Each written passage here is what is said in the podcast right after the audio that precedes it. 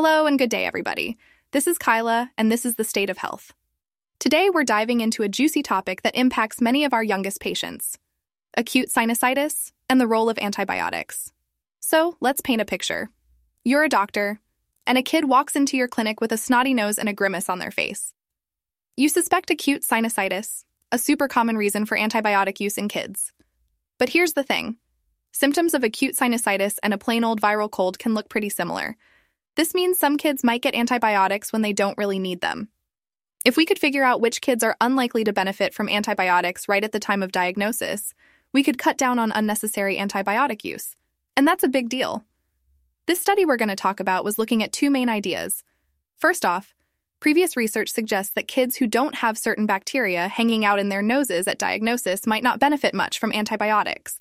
Secondly, they wanted to see if kids with clear snot were less likely to benefit from antibiotics than kids with colored snot.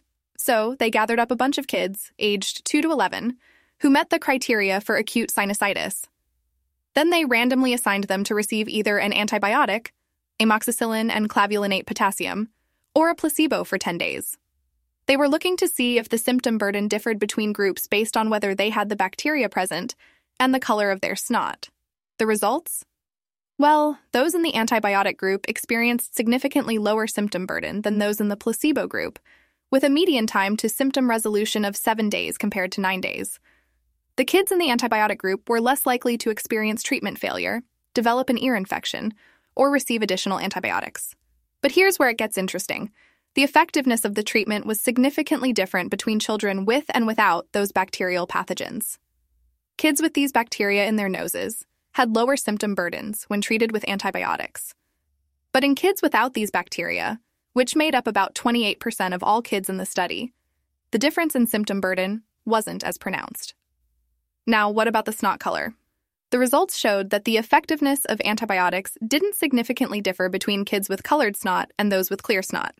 So, the color of nasal discharge shouldn't really impact our decision to prescribe antibiotics. What's the takeaway? Well, this study suggests kids without these specific bacteria in their noses at the time of sinusitis diagnosis don't benefit from antibiotics as much as kids with these bacteria. This could be a game changer in reducing unnecessary antibiotic use. And despite the long standing belief that colored snot equals bacterial infection, this study shows it's not a reliable factor in deciding to prescribe antibiotics. Stay tuned for our next episode, where we will continue to keep you updated on the newest medical news and research. But if you can't wait, and are ready to jump into more medical topics, head over to our YouTube channel or visit medzcool.com to learn more. Until then, keep your curiosity piqued and your stethoscope close. Don't forget, every patient is a new chapter in the ever evolving book of medicine. Catch you next time.